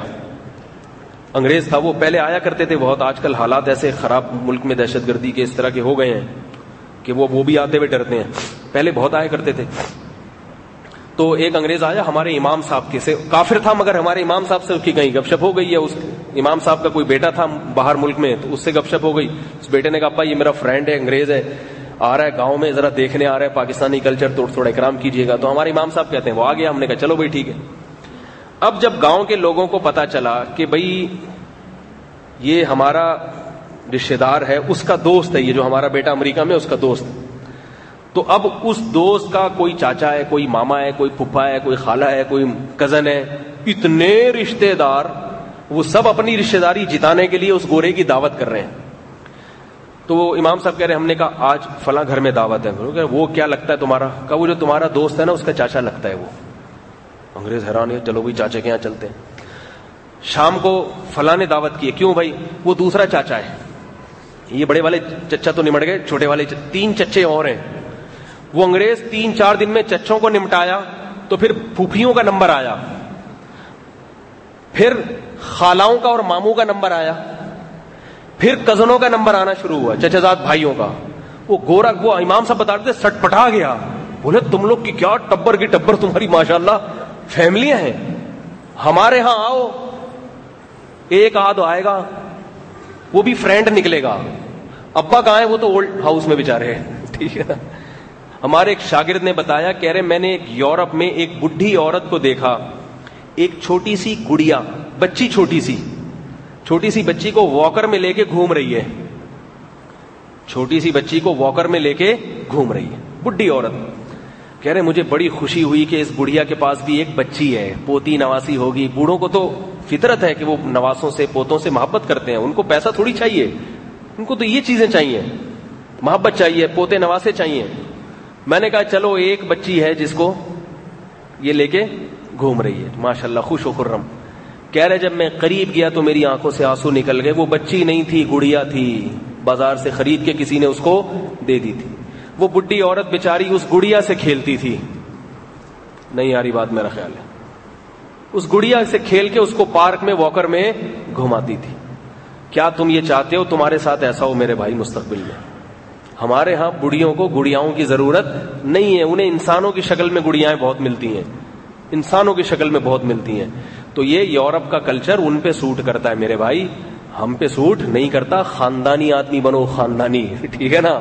بال بچے ہوں، درجنوں بچے ہوں، کوئی مسئلہ نہیں ہے، خرچے اللہ پورے کراتا ہے، عزت بھی ملے گی۔ تو یہ بچے جیسے جیسے جوان ہوں گے، تمہارا بازو بنیں گے۔ ایسا نوٹ چھاپ چھاپ کے تمہیں دیں گے نا، تمہارے لیے گننا مشکل ہو جائے گا۔ ہمارا ایک شاگرد وہ تیس بہن بھائی۔ تیس بہن بھائی۔ ابا کی تین چار شادیاں تھیں، تیس بہن بھائی۔ تو میں نے کہا، یار، تم کرتے کیا انہوں نے کہا، ابا کی چھوٹی سی دکان تھی۔ ہم جیسے جیسے بڑے ہوتے گئے، ابا کی دکان سنبھالتے گئے۔ اب ہمارا دبئی میں کاروبار ہے۔ کہہ رہے ابا کو ہم گھر بٹھاتے ہیں۔ ابا، یہاں بیٹھو، ہم ہیں نا کمانے والے۔ میں نے کہا، تیس، پندرہ لڑکے تھے، پندرہ لڑکیاں۔ میں نے کہا، تم لوگ اگر روزانہ ابا کو سو روپے بھی بچا کے دے دو، تو پندرہ سو روپے تو کہیں نہیں گئے ابا کے۔ اور پندرہ بیٹیاں تھیں۔ تو وہ ان کی شادی بھی، سب پہ ڈیوائڈ، ان کی ذمہ داریاں سب پہ کیا ہو گئی ڈیوائڈ ہو اور جب اتنے سارے ہوتے ہیں تو پھر اتنے سارے لڑکے اس میں خود بخود ہو جاتے ہیں۔ ایسا نہیں ہوتا کہ ساری لڑکیاں ہی ہوں۔ اور وہ لڑکیاں بھی تو باپ کو محبت دیتی ہیں، وہ بھی تو اس کی خدمت کرتی ہیں۔ تو کیا تمہیں گوروں نے پتہ نہیں کس لائن پہ لگا دیا، بس گٹکوں پہ اور فلم پہ اور ویڈیو گیم کھیلتے رہتے ہیں سارا دن بیٹھ کے۔ ٹھیک ہے۔ میں کبھی ویڈیو گیم نہیں کھیلتا، بچپن سے چھوڑا ہوا ہے۔ مجھے حیرانگی ہوتی ہے کہ یہ وقت باقاعدہ نیت کر کے ضائع کرنا۔ ایک تو ہوتا نا کہیں غلطی سے ضائع ہو گیا، کوئی ملنے آ گیا۔ ایک باقاعدہ میں نیت کرتا ہوں ٹائم ویسٹ کرنے کی۔ ویڈیو گیم کا تو یہی مطلب ہے۔ ٹائم ویسٹ کرنے کی نیت سے آپ باقاعدہ بیٹھتے ہیں تو بے وقوفی یہ حماقت ہے میرے بھائی۔ کیوں برباد کر رہے ہو؟ تو ان چیزوں میں وقت برباد نہ کرو۔ جو فطرت کا بنایا ہوا نظام ہے، اس کی طرف آ جاؤ۔ خدا کی قسم، اسلام نے جو قوانین دیے جو باتیں بتائی ہیں، اس کا کوئی آلٹرنیٹ دنیا میں کسی کے پاس ہے نہیں۔ وہ انگریز عورت کا آخر میں آپ کو تبصرہ بتاؤں۔ اس نے کہا، ٹھیک ہے، میں اسلام قبول کروں گی، ایک شرط پہ میں دوسرے مذاہب کا بھی پہلے مطالعہ کر لوں. ٹھیک ہے. کمپیئر کروں گی اسلام کو دوسرے مذاہب سے. اردو تو سمجھتی نہیں تھی. ہمارا دوست بیٹھا ہوا تھا، میں نے اس کو بولا، یہ جیسے ہی دوسرے مذاہب کو اسلام سے کمپیئر کرے گی نا، تو کمپیئر کر ہی نہیں پائے گی. کیونکہ ہندوؤں کی طرف آئے گی، تو پھر اس میں گائے آئے گی، پھر اس کا وہ اس کی وہ آئے گی، سیوا گائے کی، گائے مائیں ٹھیک ہے نا؟ تو پھر پیشاب آئے گا، گائے کا اس سے سیوا مندر میں جائے گی، بدبو سے۔ ہماری مسجد میں بھی آئی وہ۔ وہ ادھر مسجد میں آئی، سروے کر کے گئی ادھر مسجد۔ گھوم گام کی شکر ہے، آپ لوگ نہیں تھے۔ تو تو میں نے کہا جب اس نے مسجد بھی دیکھ لی ہے مسجد کا ماحول دیکھ لیا۔ مولوی صاحب بھی دیکھ لیے اس نے۔ اب یہ جا کے پنڈت جی کو دیکھے گی۔ پنڈت جی کا سر منڈاوا ہوگا، ایک لٹ یہاں سے نکلی ہوئی ہوگی۔ دھوتی پہن کے بیٹھے ہوئے ہوں گے۔ تو بولے گی ان سے میں کیا انٹرویو لوں؟ مجھ سے تو پھر بھی چلو۔ چار گھنٹے اس نے برداشت سے بات کر لی، لیکن اس سے کہاں ہو گئی بھائی یہ میں نہیں، میں یہ نہیں، یہ والا نہیں چاہیے ہمیں۔ پھر میں نے کہا چرچ جائے گی، تو چرچ میں وہ دیکھے گی، ہفتے میں ایک ہی دفعہ جاتے ہیں، ان کی کوئی دو چار چیزیں رہ گئی ہیں بےچارے عیسائیوں کے پاس۔ اس کے علاوہ ان کے پاس کوئی مذہبی تعلیمات ہے ہی نہیں۔ یہودیوں کا سب کو پتا ہے دنیا میں کتنے بڑے فنٹر ہیں وہ، ٹھیک ہے نا؟ ساری دنیا میں ظلم ڈایا ہوا ہے۔ میں نے کہا اس کو کمپیئر کرنے دو، اسلام کو انشاءاللہ اللہ نے چاہا تو یہ خود بہت سیٹنگ پہ آ جائے گی۔ تو اس لیے اسلام کی قدر کرو، بہت پیارا مذہب ہے اب۔ وہ بیچاری تحقیق کر رہی ہے اور اس سے ہزاروں درجنوں لوگ ہیں جو تحقیقات کر رہے ہیں۔ ہمیں فری میں دے دیا۔ فری میں جو چیز ملتی ہے، انسان اس کی قدر نہیں کرتا۔ تو بعد میں سب چیزیں سمجھ میں آئیں گی، مگر ٹائم گزر چکا ہوگا۔ ابھی جوانی میں توبہ طائب کر کے پاکیزہ زندگی گزار لو۔ اللہ تعالی ہم سب کو پاکیزہ زندگی گزارنے کی توفیق نصیب فرمائے۔ یہ دو تین سوالات ہیں کسی کے۔ چاند گرہن اور سورج گرہن کی کیا حقیقت ہے؟ قرآن سے حقیقت ہے، چاند گرہن اللہ کی نشانیوں میں سے نشانی ہے، حدیث میں آتا ہے، اس وقت توبہ طائب کیا کرو، نماز روزہ کیا کرو۔ بعض پریگننٹ جو عورت ہوتی ہیں پریگننسی میں، وہ گھر سے باہر نہیں نکلتی کہ چاند گرہن کی اس کی کوئی ثبوت نہیں ہے۔ ویسے ہی عورت کو گھر سے باہر نہیں نکلنا چاہیے، بہتر ہے گھر میں ہی رہے وہ۔ ٹیسٹ ٹیوب بیبی اسلام میں جائز ہے جائز ہے، اگر اس میں چند شرائط ہیں۔ اس کا بھی وقت نہیں ہے۔ مرد کا نیک ہونے کا کیا فائدہ ہوگا؟ کون سی عورتیں مرد کے نیک ہونے کی وجہ سے جنت میں جائیں گی اور کون سی نہیں جائیں گی؟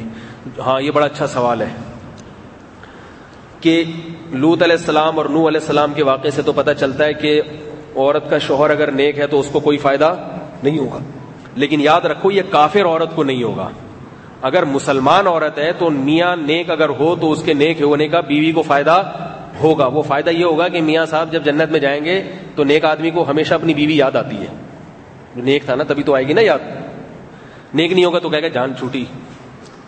تو جب اس کو بیوی یاد آئے گی تو حدیث میں آتا ہے، جن کے بھی جو جو رشتے دار تھے، وہ اللہ سے دعا مانگیں گے، سفارش کریں گے۔ اللہ، تو ہمارے اعزا و اقارب کو بھی، اگرچہ وہ اس ڈپارٹمنٹ کے بندے نہیں ہیں، ٹھیک ہے نا؟ ہے نہیں، حرکتیں ٹھیک نہیں تھیں۔ سفارش کریں گے۔ اب اللہ کس کی سفارش کتنی قبول کرتا ہے؟ عورت کی تھوڑی بہت کوتاہیاں تھیں، اللہ ویسے ہی معاف کر دے گا، چلو۔ اور اگر وہ بہت بڑی مجرم تھی، تو یہ بھی ممکن ہے کہ اس سزا میں تخفیف ہو جائے۔ اللہ کہ بھائی، ایک دم سے تیرے ساتھ جنت میں تو نہیں لاؤں گا، لیکن اس نے اتنے سال جہنم میں جلنا تھا تو پچاس فیصد ڈسکاؤنٹ ہو گیا۔ ٹھیک ہے نا؟ پچاس فیصد سزا معاف ہو گئی۔ تو یہ سفارش کتنی تگڑی ہے اور اس کے حالات کیسے ہیں؟ اور صرف یہ عورت کو فائدہ نہیں ہوگا، نیک بیوی کا اس کے شوہر کو بھی فائدہ ہوگا۔ بیوی جنت میں چلی گئی، میاں ادھر ہی رہ گیا بےچارا ٹھیک ہے۔ تو وہ نیک بیوی بھی کہے گی، اللہ تھا تو میرا میاں۔ بہرل جیسا بھی تھا۔ اب تو صحیح ہو ہی جائے گا، جنت میں آ کے تو صحیح ہو ہی جائے گا۔ تو یہ فائدہ ہوتا ہے ایمان۔ ایمان جو ہے نا، ایمان، اس کا بہرحال فائدہ ہوگا۔ اور قرآن سے یہ بات ثابت ہے کہ ہم ان کے اہل خانہ کو ان کے ساتھ ملا دیں گے۔ والذین آمنوا واتبعتهم ذریتهم بایمانہم الحقنا بهم ذریتهم وما التناهم من عملهم من شیء۔ تو اللہ فرماتے ہیں، ہم ان کے تمام اہل خانہ کو اس کے ساتھ، کیونکہ اس کو اپنی یاد آئے گی نا، دوستوں، یاروں اور رشتہ داروں کے بغیر جنت میں مزہ تھوڑی آئے گا۔ آپ جنت میں چلے گئے، مگر کوئی بندہ جاننے والا ہی نہیں ہے۔ کوئی پشتو بول رہا ہے، کوئی سندھی بول رہا ہے۔ آپ کا کوئی اردو بولنے والا مل نہیں رہا آپ کو۔ ویسے تو سب عربی بولیں گے، میں ایک مثال دے رہا ہوں سمجھانے کے لیے۔ تو آپ سب سے پہلے اپنے ریلیٹو کو تلاش کرتے ہیں۔ ریلیٹو سارے کہاں ہیں آپ کے؟ ادھر پڑے ہوئے ہیں۔ تو آپ اللہ سے کہو گے اللہ میں تو مزے کر رہا ہوں، لیکن یہ مزے مزہ نہیں آ رہا جتنا آنا چاہیے تھا۔ تو قرآن میں آتا ہے کہ ہم اس کی دعا سنیں گے اور ان کو اس کے ساتھ ملا دیں گے۔ لیکن کس کب کس ملایا جائے، کتنا عرصہ لگے، یہ پھر اللہ ہی بہتر جانتا ہے۔ اس لیے اس پہ اعتماد کر کے نہیں بیٹھا جا سکتا کہ لازمی ہوگا اور فوراً ہو جائے گا، یہ ضروری نہیں ہے۔ مفتی صاحب، اہل حدیث حضرات داڑھی لمبی کیوں رکھتے ہیں؟ جب ہم بولتے ہیں تو وہ کہتے ہیں کہ نبی نے کہا کہ داڑیاں بڑھاؤ اور مجھے گھٹاؤ۔ حدیث میں آتا ہے، بخاری مسلم کی حدیث ہے، رسول اللہ صلی اللہ علیہ وسلم نے فرمایا، داڑیاں بڑھاؤ آف الحا اعفا کہتے ہیں اپنے حال پہ چھوڑ دینا۔ اہل حدیث کی ساری چیزیں غلط نہیں ہوتی، کچھ صحیح بھی ہوتی ہیں۔ ٹھیک ہے۔ بلکہ بہت ساری صحیح بھی ہوتی ہیں۔ ہماری بھی سب صحیح ہیں، ان کی بھی فروئی اختلافات ہیں۔ ان سے جو ہمارا بنیادی اختلاف ہے، وہ یہ کہ بھئی کسی ایک مسلک کو فالو کیا جائے۔ قرآن، حدیث پہ سب چلتے ہیں۔ ایک مسلک کو فالو کریں۔ اگر نہیں کریں گے تو پھر اس میں اختلافات بڑھ جاتے ہیں۔ مثال کے طور پر کوئی طلاق دے دے۔ اب فقہ حنفی میں طلاق اگر دی تو فقہ حنفی کے پوری دنیا میں جس عالم سے بھی مسئلہ پوچھیں گے، وہ کہے گا طلاق واقع، ایک طلاق دی ہے تو ایک ہو گئی، دو دی ہیں تو دو ہو گئی، تین دی ہیں تو تین ہو گئی۔ لیکن اہل حدیث حضرات کی اپنی اپنی تحقیقات ہوتی ہیں، ان کے علماء کی۔ سب کی نیت یہی ہوتی ہے قرآن و حدیث کو فالو کرنے کی، اور جتنی اللہ نے جس کو سمجھتی وہ حساب سے تحقیق کرتا ہے۔ لیکن اس تحقیق میں جواب کیا ہوتے ہیں؟ مختلف۔ اب طلاق کے مسئلے کو آپ لے لیں۔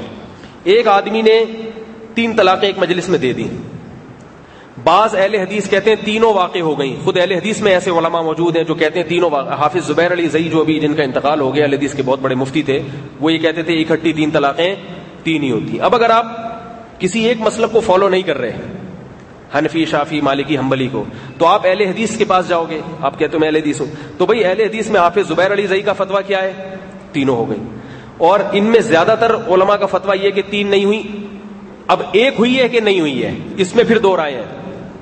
اگر آپ نے پاکی کے حیض کی حالت میں طلاق دی ہے، حیض کی حالت میں، تو اہل حدیث میں اکثر علماء یہ کہتے ہیں کہ ایک ہو گئی ہے۔ اور ان میں بڑے بڑے محقق ایسے بھی گزرے ہیں جو کہتے ہیں ایک بھی نہیں ہوئی ہے۔ نہیں یاری بات، میرا خیال ہے۔ چاہے تین ہی دے دی ہو حالت حیض میں، تو بھی ایک بھی نہیں ہوئی ہے۔ پھر اگر پاکی کے ایام میں دی ہے تو پھر ہم بستری کرنے کے بعد دی ہے، تو پھر اہل حدیث کے اس میں دو مسلک ہے اگر ہم بستری کر لی، پھر طلاق دی، وہ کہتے ہیں ایک بھی نہیں ہوئی ہے۔ سمجھ اور بعض علماء کہتے ہیں ان کے ایک ہو گئی ہے۔ نہیں آ رہی بات سمجھ میں۔ پھر جو کہتے ہیں نہیں ہوئی ہے، بلکہ جو کہتے ہیں ہو گئی ہے، پھر ان میں دو جماعتیں ہیں۔ وہ کہتے ہیں اگر ہم بستری کے کیے بغیر آپ نے طلاق دے دی ہم بستری کیے بغیر۔ طلاق تو واقع ہو گئی، مگر پھر اس میں دو علماء، دو رائے ہیں ان کے علماء کی۔ بعض علماء کہتے ہیں کہ اگر آپ نے اس طلاق سے رجوع نہیں کیا اور رجوع کیے بغیر اگلے توہر میں دوسری دے دی، تو دوسری نہیں ہوگی۔ پہلے آپ کو رجوع کرنا پڑے گا۔ اور بعض کہتے ہیں نہیں، اگر رجوع کیا یا نہیں کیا، دوسرے میں دوسری بہرحال ہو جائے تو میں یہ کہتا ہوں کہ بھائی ٹھیک ہے، اہل حدیث علماء کو ہم برا نہیں کہتے، وہ بھی بےچارے اپنی سمجھ کے مطابق قرآن و سنت کو فالو کرنے کی کوشش کرتے ہیں۔ مگر اس عوام کا کیا بنے گا؟ عوام کا کیا بنے گا؟ اس میں تو پھر ہر آدمی کی اپنی ریسرچ ہوتی ہے نا، اپنی تحقیق ہوتی ہے، وہ اس تحقیق کے مطابق جواب دیتا ہے۔ تو اسی وجہ سے علماء کہتے ہیں کہ انتظامی امر ہے، انتظامی معاملہ ہے۔ نظام کو چلانے کے لیے یہ ضروری ہے کہ بھائی کسی ایک مسلک کو باقاعدہ فالو کیا جائے۔ نظام کو چلانے کے لیے۔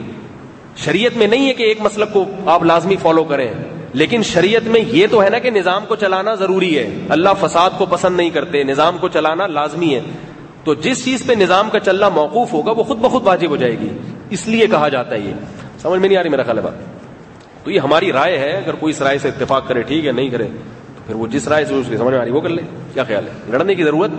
میں نے وہ دن بیان کیا کہ چوتھے دن قربانی جو ہے نا، قرآن و سنت کے خلاف ہے۔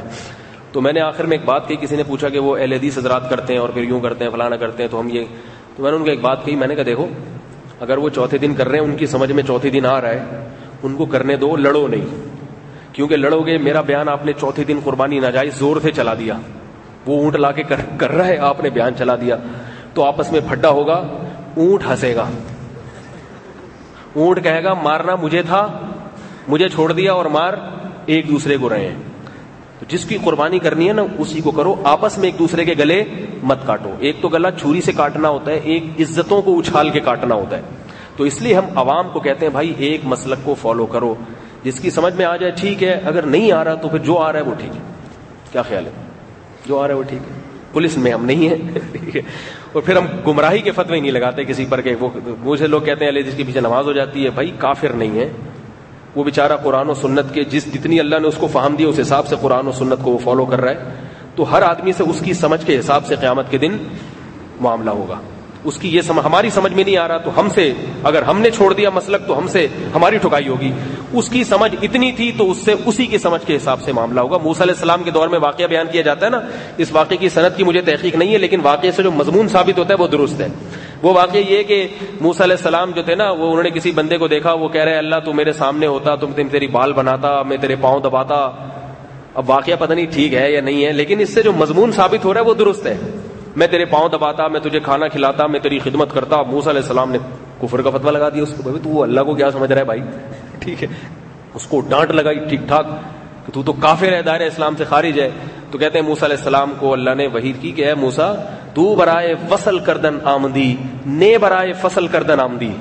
علامہ رومی نے اس کو ایک فارسی کے شعر میں اللہ نے موسا علیہ السلام کو ڈانٹ لگائی کہ وہ اللہ سے محبت کر رہا ہے، اس کو اللہ نے جتنی سمجھ دی ہے وہ اس حساب سے کرے گا۔ اس کے پاس ہے موسا تیرے جیسا دماغ تھوڑی ہے، وہ تو بےچارا دیہاتی گوار آدمی، وہ جتنی اس کو اللہ نے سمجھ دی، وہ اسی کے حساب سے کرے گا۔ تو تو نے اس کو ڈانٹ لگا کے مجھ سے دور کر دیا، تو تو برائے وصل کردہ نام دی۔ تو اللہ کی مخلوق کو اللہ سے جوڑنے کے لیے آیا ہے، اللہ سے دور کرنے کے لیے نہیں آیا۔ تو اس لیے ہم فتوے شتوے نہیں لگاتے، ہم کہتے ہیں جنت میں انشاءاللہ سارے جائیں گے۔ سارے فرقہ ناجیہ ہے ٹھیک ہے۔ لیکن طنز نہ کرو۔ بعض جو ہمیں بیوقوف سمجھتے ہیں نا کہ یہ یہ مقلد ہیں تو یہ مشرق ہیں، یہ قرآن حدیث کو چھوڑتے ہیں۔ چھوڑتے ووڑتے نہیں ہے بھائی۔ آؤ کبھی قرآن حدیث پہ بات چیت کر کے دیکھو تو انشاءاللہ پتہ چلے گا۔ اچھا بھائی، اگر دو